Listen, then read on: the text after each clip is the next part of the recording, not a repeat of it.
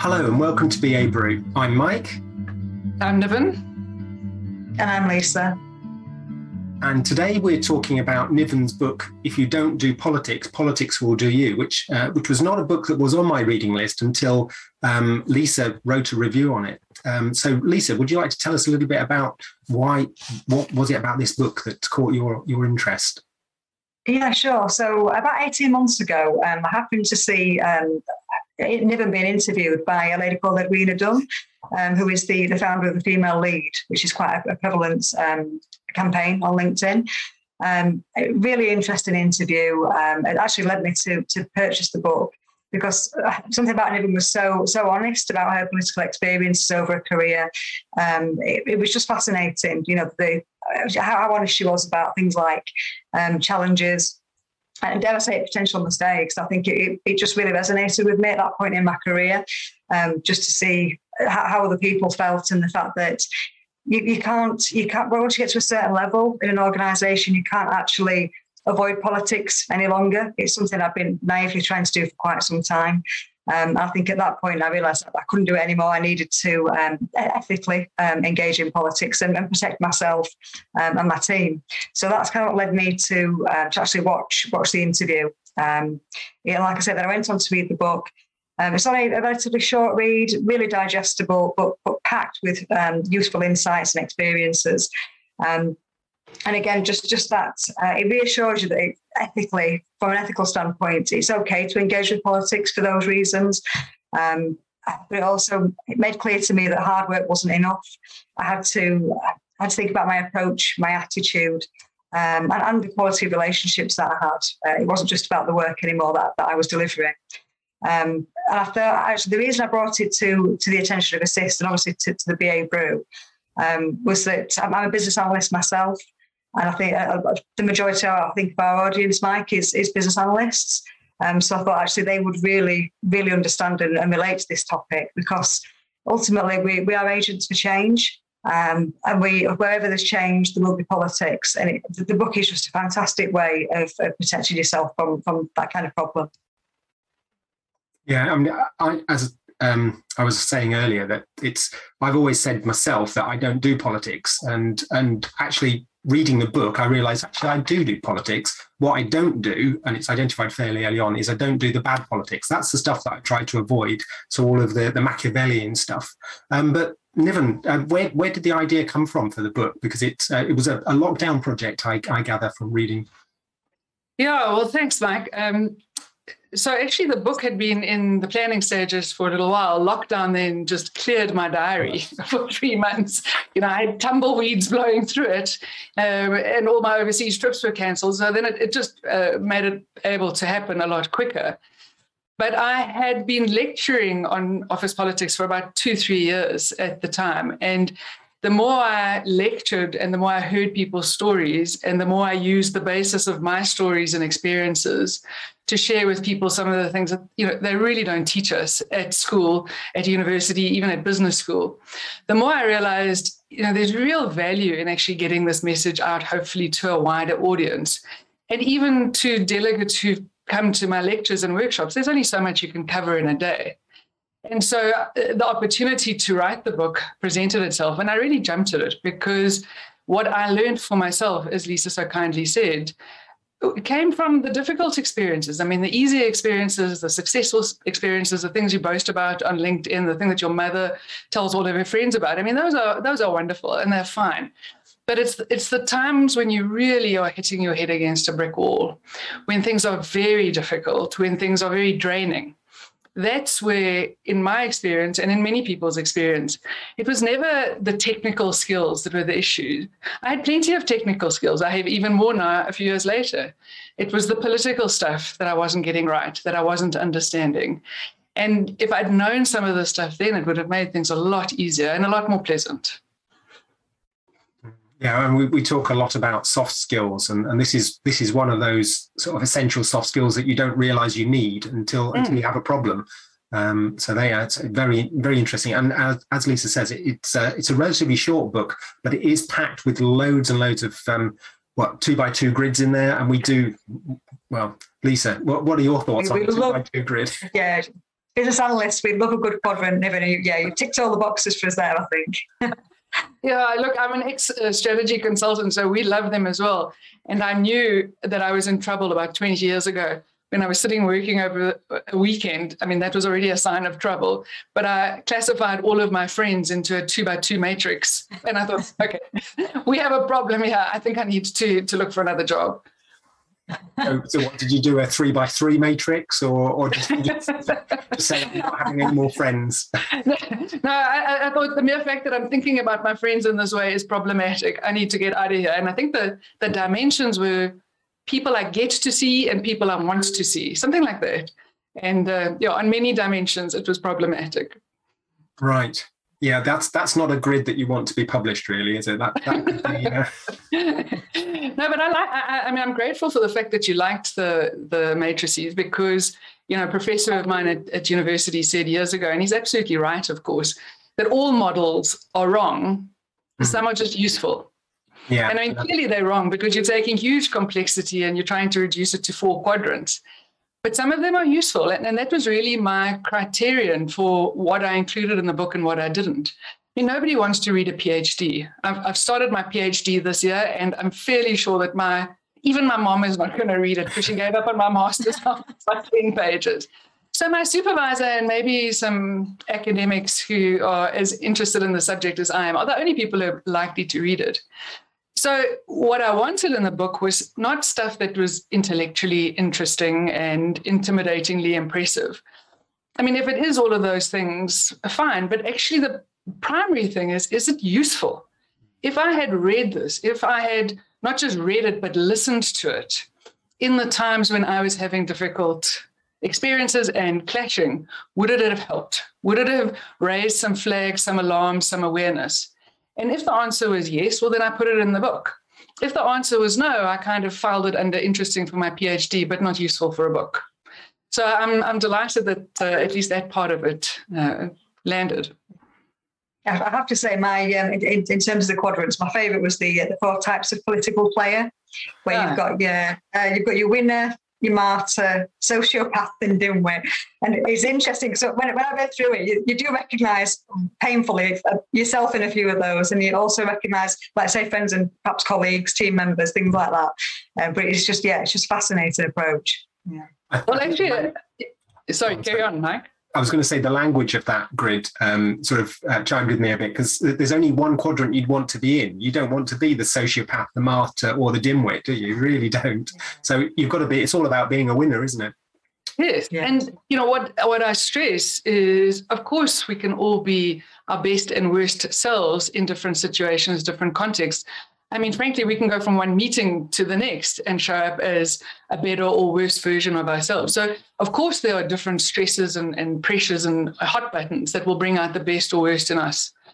But I think I often say in lectures, look, hand on heart, I cannot honestly think of a time when I was a sociopath. And I would be devastated, really devastated, if somebody who ever worked with me or for me came to me at any point uh, in the future and said, actually, when you were doing this and I was working with you, you were a sociopath. So for those people who haven't read the book, a sociopath, uh, it's all about themselves. You know, it's about their personal goals and, and the organizational and, and, and what it's trying to achieve are really irrelevant. Whereas a winner, it's both their personal goals and the organizational goals and trying to match both of them. So I would be devastated to be told I was a sociopath. But I can absolutely tell you about times um, when I was a complete and utter dimwit.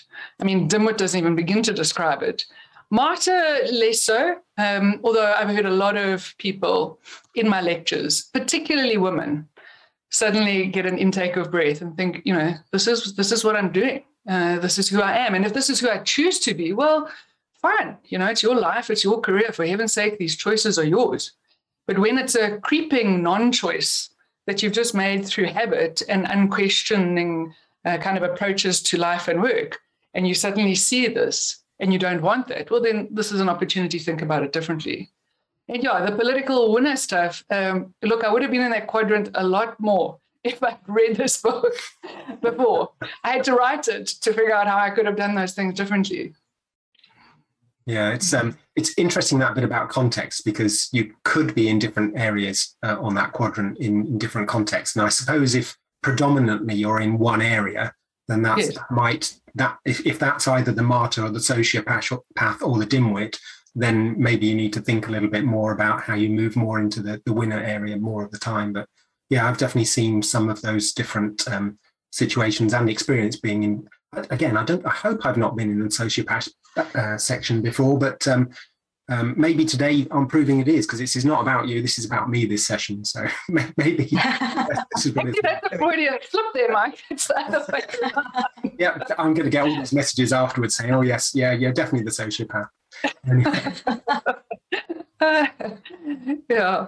I don't know what you mean though. I mean, I've, I've, I've don't, I same, same again. I don't think I've been in the sociopath. I don't think I have, but certainly I've definitely been a martyr before, possibly doing it once or twice as well. You know, um, only reflecting back over previous experiences, but it's it, it, can feel a little bit harsh. But I think it's it's good. Tools like this are good for the self awareness, aren't they? Of your career and yourself.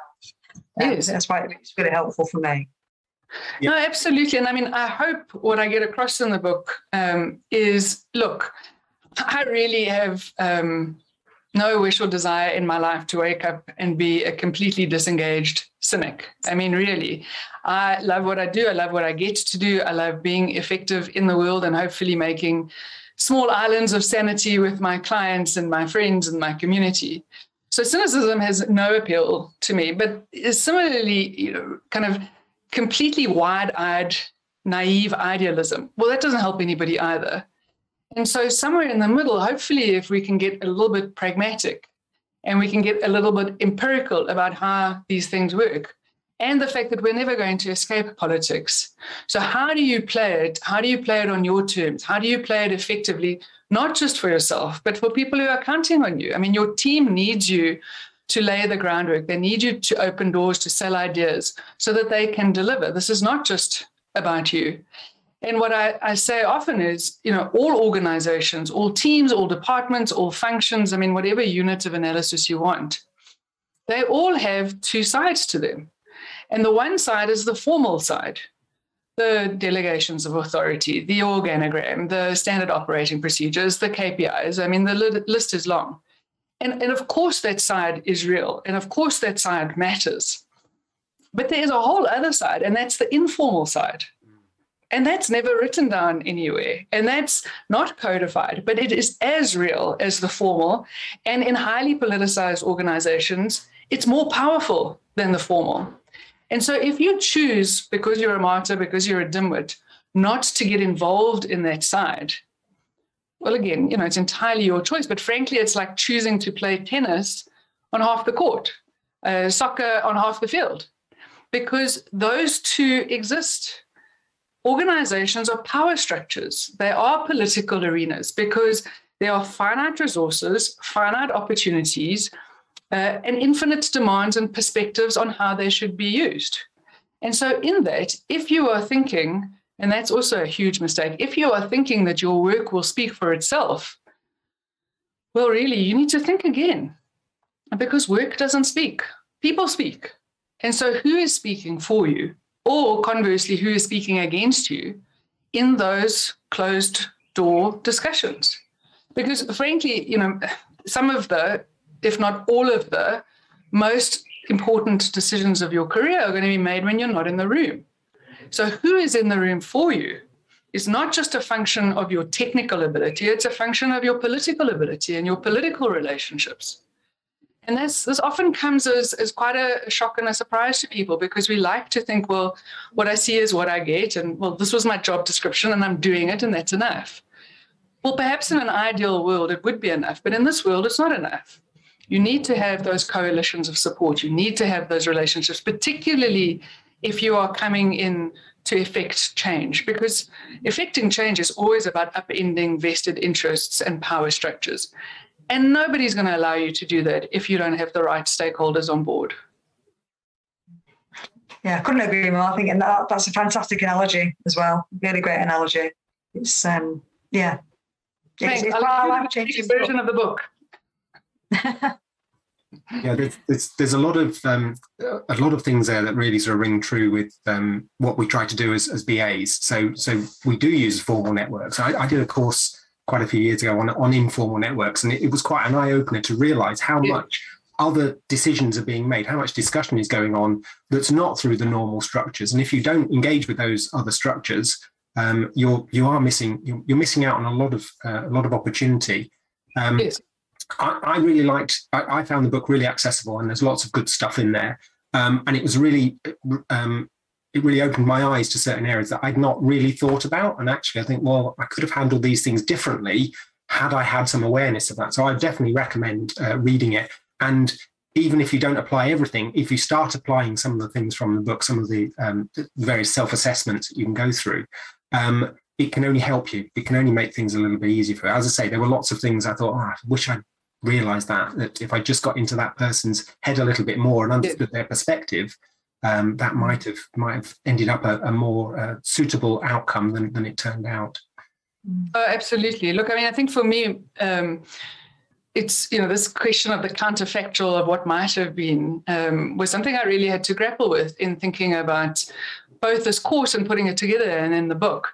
And and certainly there were some times that I can think of that were really painful and you know needn't have been. So exactly to your experience mike or needn't have been quite as painful. So i think for me it's it's always about two things. Helping people to develop both political will and political skill. And and one of the key ways i think that i try to help people develop at least some degree of political will is to bust some of the myths that exist around mm. politics. And i mean you mentioned them this idea that only a raving psychopath who's only interested in themselves is going to get involved in politics. And you know what? I try to um, think that I'm a decent human being. And so, of course, well, if politics are only the toxic and Machiavellian and, and hideous and abusive, well, clearly, as a, as a somewhat nice human being, I'm going to run them mile. And, you know, I've always thought that one of my key values, not thought, I've known that one of my key values is integrity. And so Mm. I have seen stuff happen in an organization where I was an executive on a Friday and I resigned on the Monday without a job lined up because I thought I am not complicit in this. I'm going, it wasn't illegal, it wasn't immoral, it was just no. I've resigned from a position as well two months before my bonus was due, and it was a nice bonus because I thought I wanted to send you a signal here of what is going on and what I'm not prepared to accept. So, you know, integrity matters to me. And if you had told me a few years ago that I could hold on to integrity and get involved in this morass of toxic mess, I would have said, forget it. Because I had that single simple story that politics is only the negative. And as you so rightly said, it's the range of things that happen to allow us to influence people, sell our ideas, the range of things that I said that happen in the informal space. You know, those elements of power and relationships and influence and the perception that people have of you. And then similarly, how you can use those things from the people who are on your side, who are in your coalition of support, so that your political capital gets amplified by theirs. Or again, as I said before, and I'll always say, or your political capital gets diminished by their lack of political capital, or the fact that somebody with more political capital than you really is not particularly uh, supportive of what you're trying to do. Yeah, I like that that uh, that idea of the, the, political will and then developing political skill. What what I pre sort of I'd preface that with political awareness to start with, because actually I don't I don't think I had the the level of awareness I needed in some of these situations. So if you've got if you can build your awareness, and yes. when you've when you've got that awareness, you can think, well, actually, I need to be part of this. So you develop the will, and then move on to build the skill. Yes. Yeah. Lisa, Lisa, what what are your thoughts? No, no, no, I agree. I was just like thinking. Uh, I wish, I wish I'd read the book. Yeah, I wish the book had been available years ago because you know when you read through it, you, you do, you do think about times when you could have handled things a lot better, or you, you recognise yourself in certain situations. Um, yeah, I just think it's one of those things. I wish I'd had that resource a long time ago because, like you say, there's not many places where you can learn this stuff you know, unless you've got a friend who's particularly savvy or a parent who's in the same kind of uh, line of work as you, you know, you don't, uh, oh, a fantastic mentor. We, we don't all always have those people um, in our lives to help us with that. So I think that the book is fantastic um, on that, that basis alone. Yeah, it's interesting. I was speaking to a colleague the other day, and I mean, look, some of it is just when you're starting out in your career, you have to learn some things.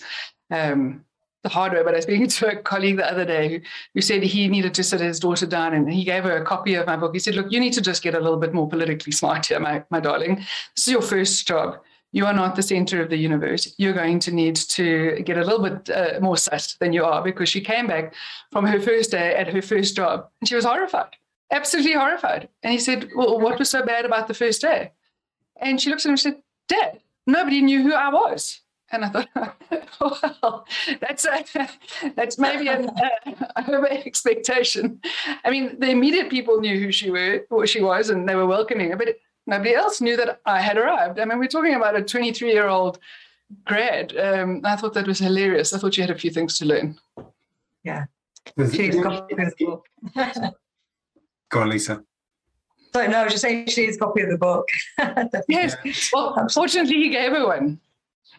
Yeah, I mean, I think this is one of those things that's that's a really um, uh, transferable skill. This is this is something you can apply in a, a, work environment. You can do it in personal environments with uh, clubs and friends. And uh, I'm, um, involved in various different groups of things. And you think, actually, yeah, I can see how that applies in this situation and how it's differently in, in other situations. So it's not something that is just about work. It's it's across. It's it's a life skill, isn't it? It's something yeah. that um, is you do need to make the most of it and, and, apply it because otherwise you're just going to be carried along by everybody else. So as you say, politics will do you, and we don't we don't want that. No, absolutely, Mike. Um, you know, I sometimes say to people, I don't know about your parents, but certainly my parents taught me what I think many parents teach their kids, which is that we should treat other people the way that we would like to be treated. Well, in fact, that's wrong. I mean, it's it's it's lovely sounding, but it's wrong actually we should be treating people the way they want to be treated. And a lot of this stuff is about understanding what the world looks like from somebody else's perspective. Mm.